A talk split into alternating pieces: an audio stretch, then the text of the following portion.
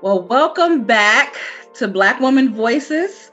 We Woo! are in season three. This is episode six. My name is Ann Edwards, and I want to welcome y'all to the podcast along with my co hosts. Hey, y'all. Hey, y'all. This is Dr. V from Wichita State.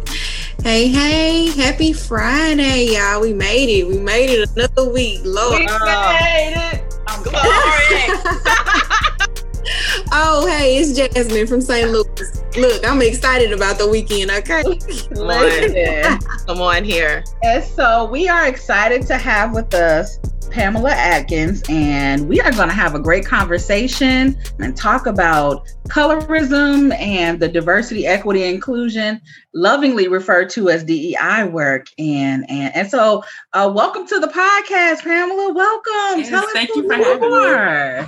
Yeah, so Pamela Adkins. Currently, I am the Assistant Director of Academic Skills and Advising for the University of North Carolina Greensboro's TRIO STEM program. I'm also an adjunct professor at William Peace University. So definitely proud of both of those institutions. And what else you're doing? You're doing some other things. What, yes, what definitely. I'm also a PhD student at um. UNCG as well. Um, I received my first degrees from North Carolina Central with a bachelor's in child development, master's in um, human development, and a master's in career counseling. So, been very busy, very, very busy. Very, very busy. Shout out to you, right? Because they know this, but I was a career counselor for six years. I love career work. I love um, it, yes and so let's I, why don't we can we just start off by um, defining colorism? For those in our audience who may not know when we talk about colorism what that means. Can we start off by defining that? Definitely. So colorism in simply stated is the prejudice or discrimination against individuals with dark skin tone. And you often see it in communities who share the same racial background. And it can be it's a global and local issues. so it's not just in the black community a lot of people always go straight to the black mm. community that you they have the same issues in the latin community in southeast um, asia and in the middle east everybody is striving for that that lightness to be at the top of the hierarchy with colorism Wow. So I just want to ask like a follow up to that because I will say that in my th- this is a learning opportunity for me because I never thought about colorism as discrimination against those with darker skin, right? I I never would have pieced that together, and but I have heard that it, it, it is prevalent in different communities. I wonder if anybody can provide insight as to where this started, right? Like, how is it that we got to a point where because I'm assuming lighter is the the standard, so that means European standard whiteness mm-hmm. is the standard. How how did we kind of get here? I think we know how we got here. Oh, okay. Right. I didn't know. Right. I didn't know. right. If if we think about the lineage of things, right? And if we know that it's not just a black thing, it's a global thing, we can kind of look at imperialism and and and think of, you know, whether that is we think of the colonizers and all of that and you know, and othering and and as the as the closer you got to whiteness the higher your status became mm. and further from it the darker that you are from that there goes status there goes you know so there's kind of that piece as it relates to that and i think what you're saying in terms of you know even kind of within the black community it kind of makes you think about where did we learn to other our own you know mm. like where does that come from too when we think about the definition and kind of the issue as it relates to the dark the darkness of it. Where did we get this idea that we should be othering each other? And i think if you go back far if you go back to the before christ times um, or if you just go back to the bible Come there's on, a reason why they create create jesus as a white man right? That's kind of a dog whistle to say hey this is what greatness is. This is the top. Be like christ you know? And so that's that's the start of it and i think in our society as you mentioned what made us do that Well, they put us against each other, right? If you were light, you were in the house. If you were dark, you were in the field. And so I think that's more modern times of where we got that from. And I think in our society, we fight so hard against racism. Like everybody is a racism, social justice warrior, white people, black people, but we don't we don't think about how we accidentally sip the punch of white supremacy with colorism. Right? We don't we don't even think about that. It's rooted. We have internalized white supremacy in us, right? Because we have this scale. You have white, you have black. And so who's the closest to the whiteness? Those are the superior people, right? And even people, white people who think that they are so liberal, they even have the colorism in them too. But it's unfortunately colorism is not a protected class. So on a job, someone can be colorist towards you and there's nothing you can do about it. Mm. Because mm. they weren't being racist, wow. they were being colorist, right? That's a that's a way to look at it. That's definitely a way to look at it. And I just was thinking while you all were talking, like it's such an unconscious bias, you know. And I, I also I just think that even even with maybe pointing something out like that that you're noticing, or maybe you see, like you said, Pamela, it's not something you know that we can be protected from because if a black if a black female is and I've experienced this, I think a lot of people have had that mm-hmm. unfortunately that trauma sometimes from a, a supervisor that shares those same characters, right? If a black woman tries to paint me as an angry black woman, and I try to say that to HR, they're like, How is that possible? She's black too. There's no way she could be trying to paint you that way because she's black. So that knocks that whole conversation out the water. There's nothing else to be said because that you know that's just like saying a woman can't be sexist towards a woman or you know it, it's kind of it's one of those things that protects the institution and it just completely dismisses the entire conversation can i add another layer to that what are your thoughts on darker skinned black women having these viewpoints toward other darker skinned black women, right? So this is not a light versus black thing in my mind. In my mind, there could be some acceptance of that, right? Mm-hmm. I, I, mean, as I, I study messages in my work, and, and I very clearly remember, you know, don't stay out in the sun too long because you don't want to get too dark. Mm-hmm. My, mind you, this is coming from my darker family members. So why why does it matter? Then I would look like you, right? But it was still that message of don't get too dark, you know. And so I'm wondering how does that play into especially our workplace? And I, I think an important thing to mention is discrimination has nothing to do with the character of the person doing the discrimination. It's about the victim. And I think that's the first part. So when people say that's like if I was overweight and I was discriminate, disc- sorry, discriminating against other overweight people, right? That's I don't that is I, maybe I don't see myself as overweight. Maybe if I'm dark skinned, I think I'm light skinned, right? So it's really about you don't know how that person views themselves or how they view people. I've, I've met many black people who really dislike other black people so it's not always people are always looking at, oh, well, they're black or what they're this color or they're a woman or whatever. It's not about that because you don't know how they view themselves. And so there's a lot of self-hate in our community, right? So I've had those those aunts too. When I was a child, they had me ready to go find a someone of a different race to marry and have kids with because I thought it was just bad to be dark skinned. Mm-hmm. So and those were aunts who were the same complexion, if not, you know, darker than myself. So there's a lot of self-hate within our community. Mm. I would almost think that that would that it would originate from self or self thought or you know lack, lack of I don't know I guess self appreciation. I find it now. I'm just thinking about just my students that I work with and I work with high school students and you know a lot of the times there there are if there are negative things that are being put out in the atmosphere towards another student it's because underlying there's an underlying message or tone with that original student that that's something that they don't like about themselves you know and so that's what i was thinking mm-hmm. more so, you know it starts yeah it's projected onto onto the next person hmm. so i kind of so even kind of with that then is colorism something that can be unlearned then if we even think about the origination and even kind of, you know, tying into what Ann was saying in terms of, you know, like I remember my mom, you know, taking me to the to the aisle and, you know, putting things on my elbows and putting different things on my knees because they were too dark and, you know, you can't have that, you know, all of that. Like, do you feel like it's something that can be unlearned? And if so, what is what would be the process of that?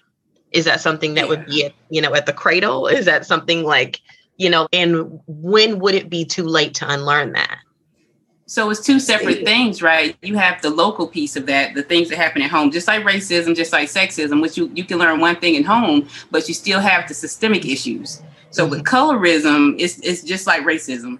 So even if you you you should teach your children how to love themselves, and that you do that by representation, right? They shouldn't just see the white Disney princesses. They should watch they should watch The Wiz, not The Wizard of Oz, right? First. so, so that's The Wiz. The Wiz is like, amazing. what is The Wizard of Oz, right? And so that's what that's how you do it in home at the home. But say for instance, in 30 years, America will be what majority brown. We're, we are browning America. The mm-hmm. white population is going to decrease. So how does that look? Does that look like all racism is gone? All hierarchy is gone, or is the next um, group in line going to take that role, take the supremacy role, right?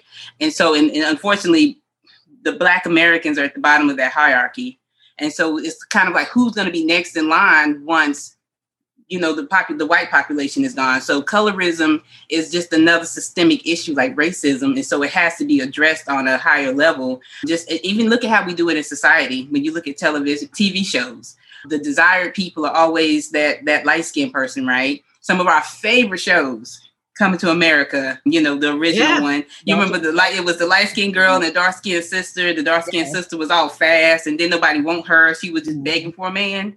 Those mm. are that's what we show.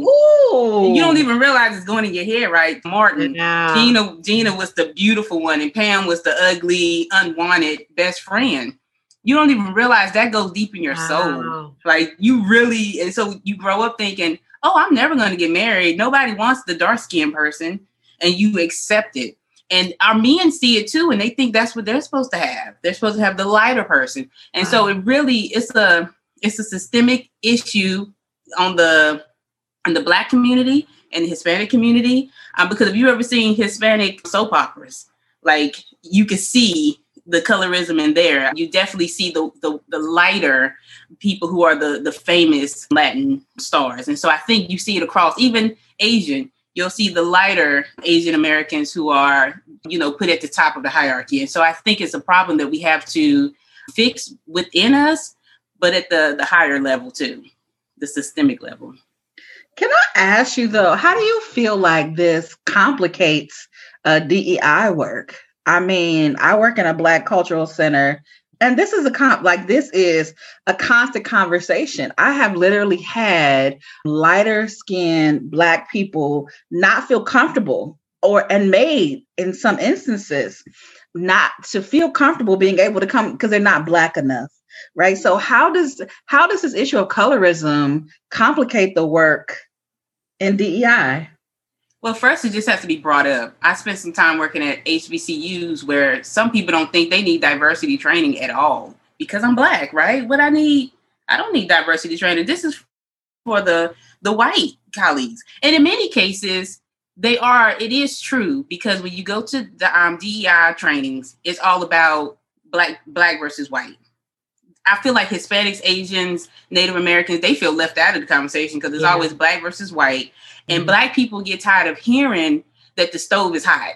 Like we've been cooking our whole life. We know the stove hot. You don't have to keep telling us. So I think that that's the first step. Make it broader. Make it not just about that black and white. So just bringing the colorism conversation up. And I think the only problem with it, when you bring colorism up in training situations, it needs to be one, probably a you, you're gonna have to break up the groups because it's almost like talking outside of the house. You know, your mama told you what happens in this house, you don't talk about it outside. Yes, that's that's yes, how it is yes, with colorism, right? And so, but then you also need to talk about it to the the HR department because they need to know that that light skinned person isn't more educated, more experienced just because they're light skinned. That dark skinned person could, could be just as good at the job. They could be a leader too. And so it's different trainings that need to occur because oftentimes you'll see that you can see it on the statistics that a light a fair skinned person is more likely to get the job than a dark skinned person regardless of your experience or your education. So that is a training that needs to happen with supervisors and hr as well. And i think often dei tries to do a one size fits all like they make one for the entire school when different departments need different trainings. The faculty need a specific training, staff need a specific training, leaders need it. And oftentimes you don't even see leaders in the trainings. You're like, where President so and so at? They need to be right here beside me. Mm-hmm. I used to hate that when I used to I, I, used to host a lot of trainings and I'm like, what can President so and so? They're coming and say, hey, I just want to say hey and leave. I'm like, you need to sit down. You need to come sit right beside me and catch some of this training. But and oftentimes they just leave it to staff because sometimes faculty they're not even there. It's, it's housing staff, you know, student life, but and that's it. It's not mandatory for anybody. So I have a question.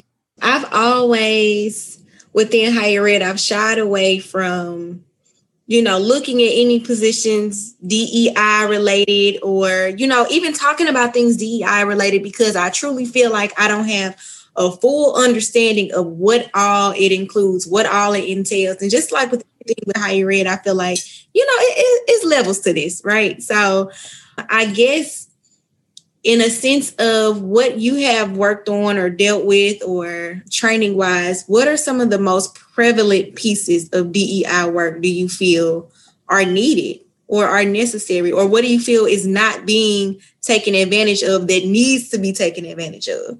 Yes, good question. So, my biggest pet peeve is one, I don't want to be on that now of the diversity committee ever that's just right. gathering research that you've been gathering for the last 20 years. Like we mm-hmm. have it, mm-hmm. what now? And so I think we need to stop so much awareness training and start mm-hmm. implementing policy and start implementing accountability. We need to stop making our effort go towards the ignorant. These people who are like, oh, I didn't know this or I didn't know that there's Google now. Maybe 15 right. years ago, you could say you didn't know something, but now there's no excuse. You could go to the side, Google it, and then come back to the conversation. Right. Um, so we should our efforts, diversity should go more towards how do we improve the the lives or the situation of our um, Native American students, our Black students, our Hispanic students, the faculty and the staff. How do we make sure they have proper um, professional development so they can go to the next leadership level? Those are the things I think diversity should focus on because right now it's just training people who didn't know better. I once I when I was working at a community college, I I would help with the diversity trainings because we were trying to improve the retention rate of black males at the school. And so we would bring in speakers and every single time it would be hijacked by an emotional white colleague. They would cry, they would make it about them. It would completely hijack the whole training. And so every we did about five or ten per year, and every single one would be, "What about me?" You know, I never did that. I'm not like that. And so I think we need to shy away from that. I mean, I feel like we we went through it enough, and it's a common thing. When I started going to conferences, I started realizing that wasn't just my training. It was it was happening across the you know the nation probably. And so I think we need to center the conversation around how do we fix it? How do we hold stuff? How, how do we hold higher ed accountable? What impact can we make? Not just this awareness training. During one of those trainings, I remember a conversation about the Black Panther Party came up one time, and one of the, the white ladies said, Well, you know what the Black Panther Party was about, right? And we were like, What? Like, oh, well, they were raping white women. That's what the, the whole purpose was. Stop and this, this was a faculty member and so right then I realized we need to stop this because right we're just we're we're these awareness trainings. We like people like that shouldn't even be working with students if that's what you think the Black Panther Party was all about, right? And there's no excuse because you are you are choosing to be ignorant because Google University is real. Like you can just it's on your phone. Um, so I, I think we need yeah. to just real and it's free. It. And it's free. It's free. free. No, no loans needed. And so I think the, the we just need to change the we need to center the conversations more and mm-hmm. we need to just stop with this trying to teach people about diversity because especially over the last year there's no reason someone could say I didn't know black people dealt with this. There's no way they can say it at this point. It's exhausting. So then, go ahead. Go ahead, doc. Go ahead, Dr. V. Well, I, I guess, uh, and maybe, and maybe this is a two-part question, right? Because I, I to kind of connect to you know Jasmine's question and, you know and all of the positions that are popping up DEI you know particularly as we look at you know the things that were happening you know last summer with George Floyd and even kind of what's happening now in terms of the trial uh, there's a lot of DEI positions that are posted. But it's making me wonder not only who is attract you know not only you know who ends up doing those types of positions but how do you see those positions are hard and mm-hmm. oftentimes it's like moving a boulder up to up a hill. And it makes me think about how do you see DEI work and burnout and intersectionally as as a you know as a black woman you know what what does burnout look like working in that type of position and have you experienced it and like what what does that look like so when starting this PhD program, my end goal was to work in a DEI type position. That's what I thought I wanted to do. But I had I had a class assignment where I had to actually interview individuals who work in those fields, right? And they they pretty much warned me. They were like, "Don't do it because it's a check off list. You, you your hands are tied. You're making no change. You're making no impact. You're just the school is saying, "Hey, we want you to do these trainings so that we can check them off." And but this but mm-hmm. in the same breath those same leaders are not giving you the support to impact change at the institution mm-hmm. and so I, I, think the the burnout is real the people who is it's attracting they're people who think they're going to make a difference and so when you after years of doing that position and you realize you're not making a difference you're just putting on programs and trainings i think mm-hmm. that's it's an emotional burnout right? Because it's like your hands are tied, you're doing nothing. Um, advice one um, individual gave me was do the same diversity work in another department. Be that person, be that social justice voice mm-hmm. in housing, in career development, in trio, be that yeah. person in those different areas. And so that's one, I took that, and it's a big reason why I wanted to work in the trio program. With my research focus is preparing first gen Black women for life after you know, college. And so I, I can do this DEI work with those first gen trio students, right? Mm-hmm. And so I think the thing with in higher ed, how you don't burn out, because I've, I've burned out at least 10 times in my 12 years working in higher ed, and you and you want to give up. And I feel like a lot of us stay here because we love the students and we love what we do. Yeah. And so I think not to burn out is to realize your purpose and know that you can do your purpose in every department, regardless of what you're doing. You can you can focus on your purpose. And so I think that's what we have to teach specifically our black women because we sometimes we get ran ragged. We are the moms, the aunties, the sisters. We, we're that we're the. I find myself a lot being the advocate for me, my peers, my classmates, my coworker. Sometimes we take on much more than we can chew, but it's just who we are. It's how we're built, we right? Or period. Yes. Whatever. There ain't no fill in the blank. Whatever. Yes. You, oh. That's right. Well, I just yeah.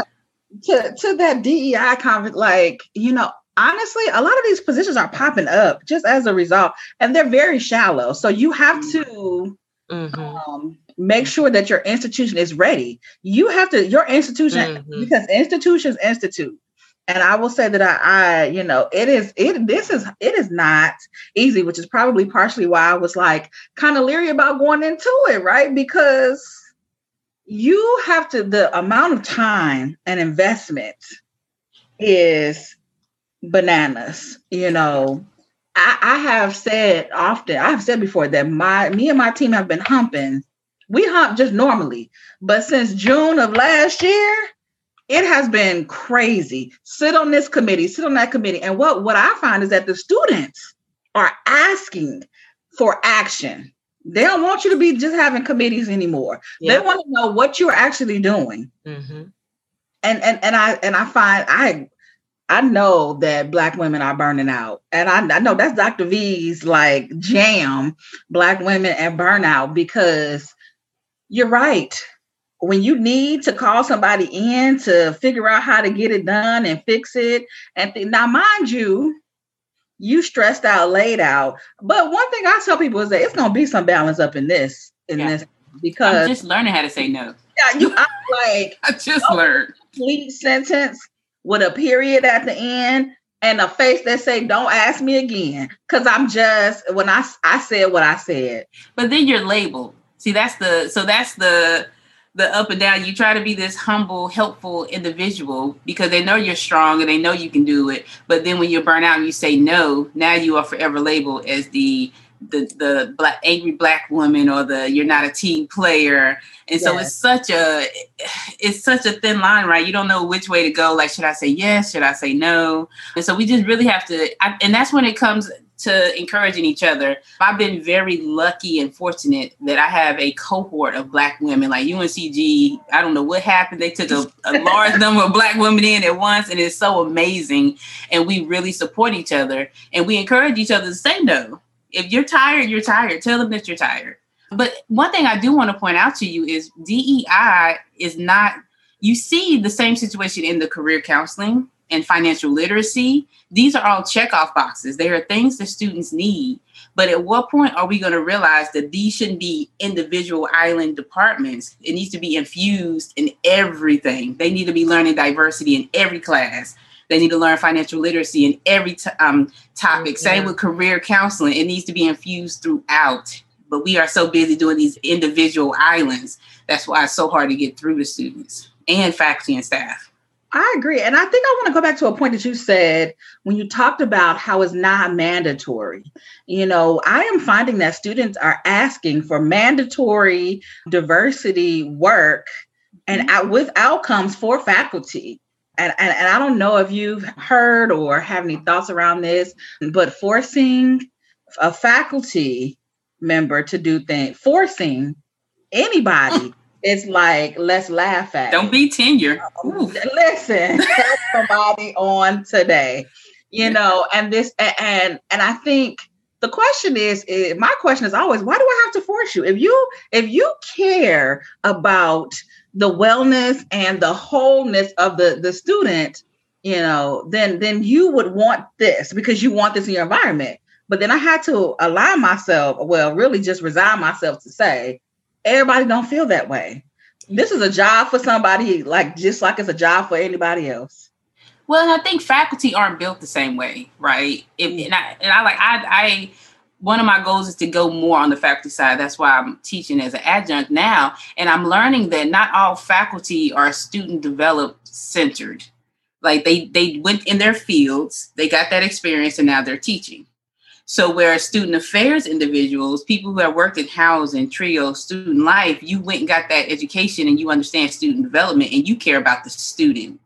And so I think that's the first problem. So when you try to force a faculty member to learn something about, I've literally had arguments with faculty about things like this. When you try to force student development on them, they're like, no, I'm an English teacher. I'm a science, I'm biology, I'm engineering. This is what I do, and that's it. I'm not doing nothing else. They they come here, they learn, and they need to get out my class. They don't care that much about the students. It's all about the topic. I think what higher ed needs to do is fix that problem. Because if you're not here for the student, why are you here? Higher ed needs to it really should be student development centered um, in focus and i know you want to have these professionals teaching these courses but you want to keep the students here too. And i've definitely you know as a, a faculty of color and a staff member of color i definitely get the complaints about instructors from students. And it's really it, it's sad and unfortunate that some some staff some faculty don't care about the students and hopefully that is something that can be fixed in higher ed. And i really believe that it can. I i, I live in a world of rainbows sometimes and i do believe I love it fixed, right? But i do you know how and what in our educational system we determine that there were things that people need in early childhood that would help prepare them. I feel that way about graduate education. There are some things that that student should not walk out with. You should not walk out of grad school saying that you want to go into faculty and you've never had any professional development around student development, not diversity training per se, but as you said, things infused into yeah. all kind of different things. I think that we lack, we definitely lack. So I, I have another question, and this may take us in a different route. And who benefits from colorism? Ooh, that's a loaded question. so it's like, okay, well, if you, the simple answer is the system, white supremacy, whoever you want to call the system, right? Um, because when you have colorism, that means you have people within the same group fighting each other right? So if you have black women fighting each other, um, thinking, you know, oh, I'm higher than you, you're higher than me, whatever, then you're not focusing on the real problems, the the the things that have been created to keep us from the top. And so then we're stuck at this level, never reaching president, CEO, because we're too busy fighting each other. And I always tell people like one of the biggest things, like if you go all the way back to Africa before they got the first black person on that boat, they had to get us to get us on the boat, if that makes sense. So black other Africans had to get other Africans on that boat. So they figured out a way all the way in Africa how to turn us against each other, different tribes, right? And so just think about that was 400 years ago. Why is that still the method now and why is it still working? This is colorism is that method getting us, turning us against us, saying you're light skinned, so you're better, so you're in the house, you're dark skinned, you're no good, so you're in the field. That's a trick. We have to get past this trick. We have to, to get past this colorism piece. And so I think the only person who benefits from it is the systems who created it in the first place. That's a word. I listen, I'm like that's a whole word. Yeah. yeah. Yeah. I think there's there's people in between who think they're benefiting from it. So mm. fair skinned, lighter women who who thinks, oh, I have this position, and so and I'm going to keep this darker skinned woman under me. You think you're you you're doing well, but really you're not going to get so high either. It's always going to be if you're while you're sitting there worried about not letting this person get past you, you're going to be stuck too. And so I think once we realize that and work together, because I'm the kind of person I feel like I want to help all my minority women specifically because I know women in general have a harder time getting up that ladder. I'm like, let's pull each other up the ladder. We could take over at the top once we all get there, but we can't be down here fighting each other. We have enough people fighting and keeping us down. We don't have to do it to each other. And I think that pitting against pitting people against each other I think is extremely prevalent. I think one thing that has been uh, surprising to me is some of that that happens in DEI work, right? I think people come into this work for different reasons. I believe that it is more than black and white, right? So you have ableism, you have gender and sexuality and and I mean just all, all these different type of diversity areas. But it seems like in a lot of ways colorism seem and, and what's crazy is that it's not a system that depends on power like racism. Colorism is so unassuming. It's so unassuming. And I I don't know. Like, have you seen any ways that the DEI work or any like what are some of the ways that you think we can work to address some of these issues of colorism? Well, I think it's just kind of like what we talked earlier. It, it's about focusing on DEI with those specific departments. So DEI, instead of just being a, and it's not like this at all um, institutions, but instead of just being a programming training body, to just show, you know, hey, look what we're doing, right? It needs to be more one on one with HR. Like, how can DEI help HR? How can DEI help faculty? I think that needs to be the focus. That needs to be a lot more behind the scenes. So instead of these committees that take four years to create a research, and you know, it needs to be an a action committee, like mm-hmm. something. What are we doing today? What are we doing in three months? What are we doing in a year? It needs to have. It has to be some type of action. One initiative that that I was going for um, at one point. I really w- wanted to get people's buy-in on how would it look if we we forced institutions to show their um, hold them accountable. So every time someone filed a complaint, a diversity or discrimination complaint, they had to what if they had to release it to the public, right? And so and I, you know, getting people's feedback on that, they're like, "Oh, that would be horrible." Because what if there somebody's lying? What if this? But you know, yes, that's extreme. But what can we do that's somewhere in the middle? Like maybe not release every single complaint, but what can we do to hold higher education accountable? I'm kind of like think of Title IX. Like now at, at, some schools, I know at UNC Chapel Hill, they they've been in the news, and so they're having to release people the the you know records when people are filing these different Title IX sexual assault allegations. What if they view discrimination the same way? That would be major in higher education. So now the public would have a you know a, a choice. Do i want to go to this institution? Do i want to work at this institution? I think that's the real reason why they don't want to publish yes, it right? that's because right you don't want people to say those things. You don't want people to really see or or or see what's underneath and what's behind that. What's behind the veil. Yeah. But wouldn't that wouldn't that change your institution? Like if you know that teacher x every semester has a student that files a complaint on her being racist every mm-hmm. semester, but they keep getting paid off behind the scenes and you never hear about it. What if the public knew about that? Now either Professor X will have to leave or change. So that's how you hold people accountable.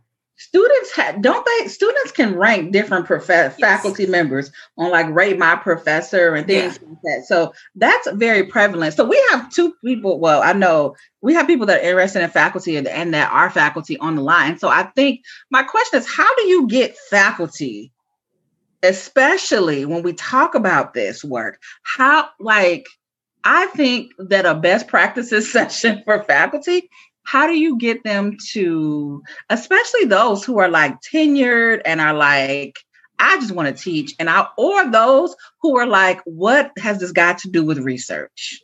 Yeah. Right? You know, yeah you'll get those yeah. Mm-hmm. yeah. And i think some i hate to say it but sometimes i think some people are lost causes.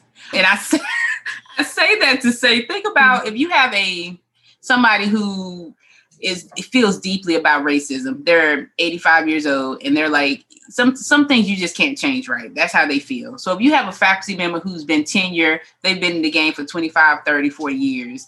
Sometimes you just have to weigh it out and let them let them retire, right? You can hold them accountable, but trying to get them to change their practice or their, their mindset is so difficult and tenure is so much politics with tenure that's why I've, I've always i'm on the fence with if i want to go full into the faculty world but I think you almost have to start re- with the recruiting process. I think our energy has to be on who are the new faculty that we are recruiting and what are our standards now. And then after a while, those those professors who are still there, if you're recruiting this new this new era of professors and you're telling them this is what it's going to be, they're either going to have to catch up, get along, or they're going to eventually find them way, their way out the door. What I heard is split ends. That's what I the, immediately I felt a split ends, and we you let your hair grow and then you cut off the split that, so that it can that's perfect. Right. that's right. because you, you got to cut that's powerful though. I think that's powerful to say that there has to be this kind of like buy-in right? Because i think we all know you know we're all you know on extra committees and you know and some of the committees specific specifically for dei do things and sometimes you know you it's it's on the resume right? And so I think that's a really good point to say that it has to kind of be when you're not growing them, but essentially when people are coming in the door. But I think about so then kind of a continuation of that question if you kind of get people when they're coming in the door and they're wanting to kind of knock down doors and walls as it relates to this critical DEI work, how how can what does it look like to encourage them to keep going if they have this system that says we don't got time this is too much. You're you're you're requiring extra work. Like this is unnecessary type thing. Because i think about there's there's a couple institutions that i'm thinking now that are really doing really critical dei stuff but there's no university buy-in.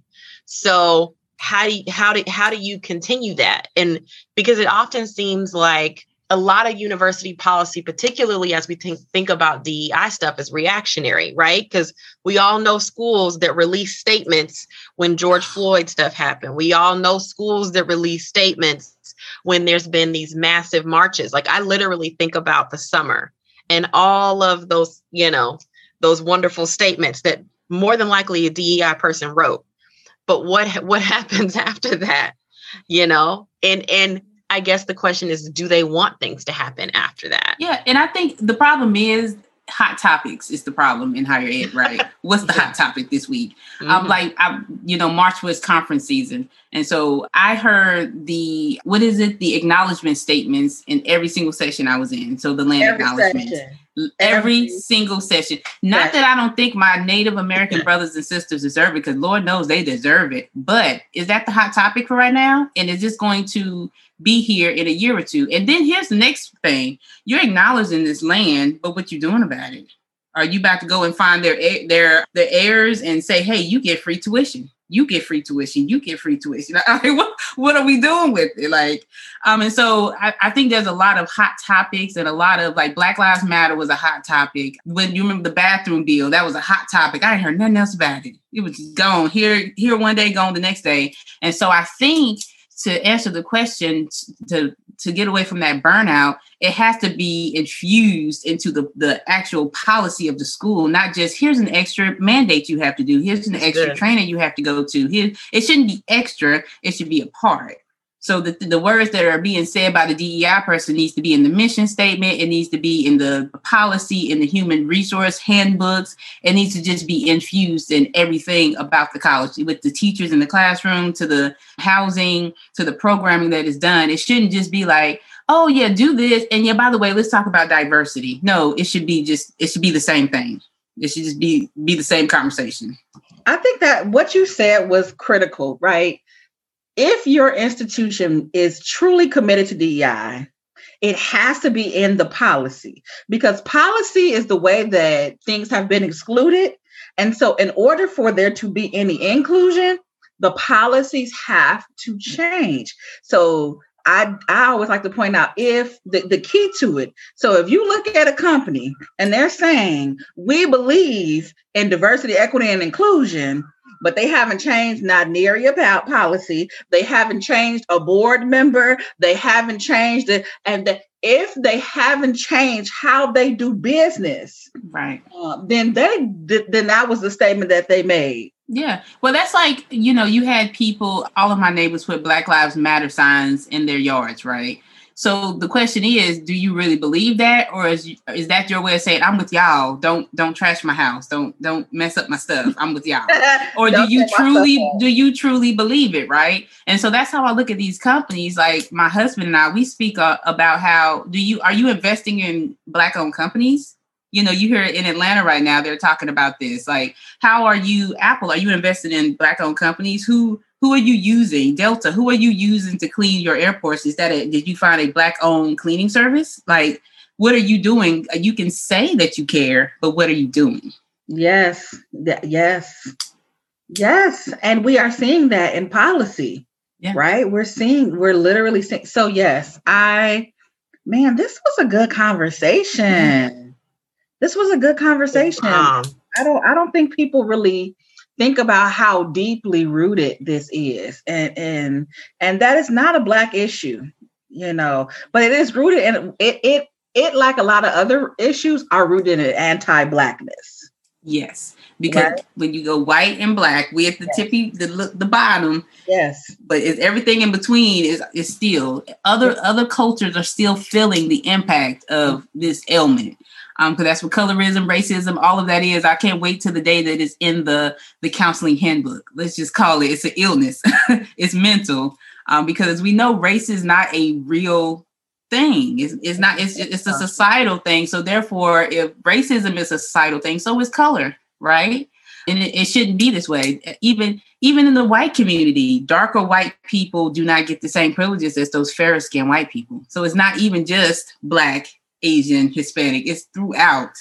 I mean, we we have to stop making this stuff up and and just live our life, right? But it's the the system that we live in. My, you know, okay, and here, then why do you see people, white people, that are like tanning and trying to get darker and trying to get this olivey tone skin? If you know, but but I'll tell you one. It's almost thing. like fetishing, though. It is literal fetishiz- fetish, fetishization. Is that the word? Fetish? Yes, yes, de- definitely.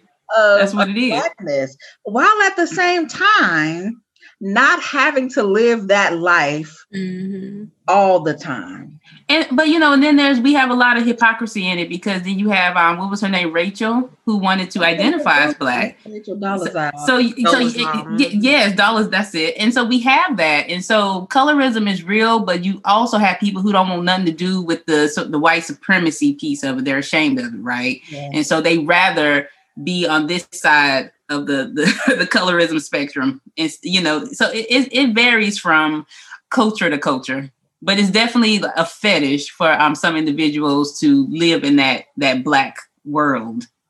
Yeah, absolutely. So we have some kind of rapid questions or just questions that we ask everybody who comes on our show. I listen and try to kind of prep for this to some of your shows. So okay. if you ready. So start with the one that we have been asking throughout this season, and that is unmasking. And Jasmine, help me with the question because I always get is it yeah, so so pretty much it's centered around, you know, when or at what point did you realize that you were wearing a mask? And this is more referring to like kind of mm-hmm. personally, okay. professionally, you know, with free family, just in in whatever situation that that you can think of. When did you realize maybe that you were wearing a mask? I think when entering my PhD program, so it was very recent. I felt like I realized I wasn't able to be my true authentic self. Mm-hmm. And and right when I entered the PhD program, I had got released from a position. The same story I told you guys about with a black female boss who who painted me as an angry black woman. And when I tell you I did everything right, I busted my butt, was there on time, did extra work, even when she was underperforming. I did, you know, busted my butt. And that's when I realized it doesn't matter how hard you work, they you mm-hmm. still are who you are, right? You can try to avoid being Keisha, Quanisha from the hood, but they still see you that same way. So instead of trying to fight against it, embrace embrace those individuals. So I take up for those individuals now, right? And so that's how that's when I realized I needed to be more my true authentic self. I'm entering into a PhD program, you know, of course gives you a lot of imposter syndrome. And so you have to really figure out who am I? why do I belong here? Because for the longest time, I felt like I was BSing through these these degrees. You know, this this is on my fourth degree, and at this point, I still didn't think I was smart. I was like, I don't know how I made it here. I just been BSing, and I just started realizing maybe you know your stuff. Maybe maybe you deserve to be here. Maybe you are a smart black woman, and you need to pull up some more black women and let them know they smart right along with you. And so I think it, has been definitely a recent thing, probably in the last three years, where I've really truly started being my authentic self and learning my. And now that I understand what my purpose is, I've been able to to kind of push forward. That's awesome. Yeah, PhD program, a doctoral program will do hmm. that to you. Take I, run it through. Better say it right now. I I had a moment where I was like in a ball crying, like I don't even understand how I got here. Yeah, yeah. so I do. I I I get it. But hey, joy cometh in the morning. That's, That's all I it. About that. That's it. But, but okay, some other questions. So, what songs would you add to our Black Women Voices playlist? We have a playlist on Spotify. So, what are those songs that get you like, yeah? And it don't have to be groove, it could be a bop, it could be whatever. What are your songs? I'll be honest with you. So okay, and and if you see me on Twitter, you'll know this. I used to DJ. I DJ Ooh. through my master's program, right? Yeah. So so I DJ through my master's program, but once I I had in 2017, I graduated with my second master's, got married, bought a house, had a baby, got into a PhD program. Like a lot happened, right? And so I didn't have time for music that much. And so I stopped DJing. I had to be a PhD student, couldn't do both too much. And so I and so what I listen to now to get me hyped because I listen to the news more than anything. They're so inappropriate. They're they're like I love I love I love these these I love Megan, I love Cardi, I love Saweetie, I love all of these independent women who are talking dirty and raunchy because they're talking about it. They're telling the men what they go do to them, not what the man go do to them. You know what I'm saying? So it's like that empowerment. I love it. I definitely wouldn't encourage my students to listen to it because it's so inappropriate. But I love everything Megan, Cardi, you know, all of I have them. to listen to them on the way to work in the morning. If they if you want to if you want me to show up, I have to listen to them. And you want me to be bouncing a little. Yeah, yeah. I, am a body, body, body right on up into the office. so that's that's my that's my hype list right now. All all the women. I love all of them. Okay, all right. Okay, so along those lines, what books would you recommend to add to? We have a good reads list. What books would you recommend? So I am reading right now because you know I'm a I'm a PhD student, a PhD mm-hmm. student, so we don't have a lot of time to read fun books, right? But I am right now reading The Devil You Know by Charles Blow. And that is a new book that um, came out recently, and it's talking about what would happen if Black people all moved to the South if we could gain political power by all migrating back to the South. It's a really powerful book. I also I love any black empowerment book for women, especially. So Hood Feminism by right. Mikki Kendall, mm-hmm. Push Out by uh, Monique Morris. Those are all powerful books, but definitely right now I'm I am in the midst, and of course, I, for class I just had to do Ebony and Ivy, which I'm sure you are all familiar with. Ebony and Ivy, and we had him come to our class to talk to us. The, the oh. Dr. Wilder was amazing. Oh, he gave really good advice. He he he's amazing. And so really good book. If you are in higher ed, you if you if you're not reading Ebony and Ivy, you you you need to not be in higher ed. That's a required book for my class. A, yes, it should. Mm-hmm. You should have to read that. Okay, okay. So I want to add a couple books to our book list. So there were two that came out recently. So The Professional Troublemaker by Luvvie Aji. I cannot pronounce her last name. Luvvie Jones is Ajayi Jones, I think. And what other book that I just download on my because I'm like, man, now that I have finished my draft, I can read again. I literally sit out here. I'll be reading, y'all. Let me say, um, I, I don't read. I audible. Just want to yes, audible book. so yes, that's what I do. Money. So if y'all don't follow the Budgetnista, but Get Good, her book just came out this week. Get Good with Money by Tiffany Aliche. And so, yeah, a couple books. I will okay. add them. Thank you, thank you. Okay, so let me see. What other rapid rapid questions do we usually ask? I this is where I, okay, what am I missing? You did them. Yep. And then the last one would be tell us what this podcast means to you. What does Black voices mean to you? Well, I love it. I think the world needs to see that there are educated Black women. Mm-hmm. I think it, the world. I think it's good for other Black women to see it. And I just realized this while teaching my William Peace class this semester, because I always have Black students who say, "Oh, I love what you." I'm. It's so amazing to have a Black instructor, right? well, it's good for my black students, but my white students need to see it too, right? Yeah. And mm-hmm. so I mm-hmm. think this podcast is giving a voice to black women. I, I think it would be amazing if there were like 10, 15 more, because I think it needs to reach worldwide for people to see black women. We are not here to play. Mm-hmm. We getting these PhDs. So we it's like a, secret attack, right? We are behind the scenes working. And so I think this is giving a voice to that. And I so appreciate you women for that. Definitely a, a great podcast. Well, we would like to thank you, Miss Pamela Adkins, for coming on here yes. and giving us your wisdom and sharing your knowledge and, and everything. And to our audience, we hope that you will join us in this conversation and, and add to it, help us to, to add to this conversation. And so, man, I'm full. Any my co-hosts have anything that they want to add or anything that they want to no, I loved it. I loved it. And I thank you for this conversation. I know it was definitely um, something that I needed, but I enjoy having these types of conversations with our guests. And because we always talk about this, like there's sometimes where we have conversations, it's like, you know, I didn't, I didn't know that I needed it in that way, mm-hmm. but I actually did need it in that way. And mm-hmm. it's answering something. So we just thank you for sharing your gift. Thank you. Yeah. And I just laugh at myself because even though I'm on this podcast, I do a whole lot of listening more than I do talking.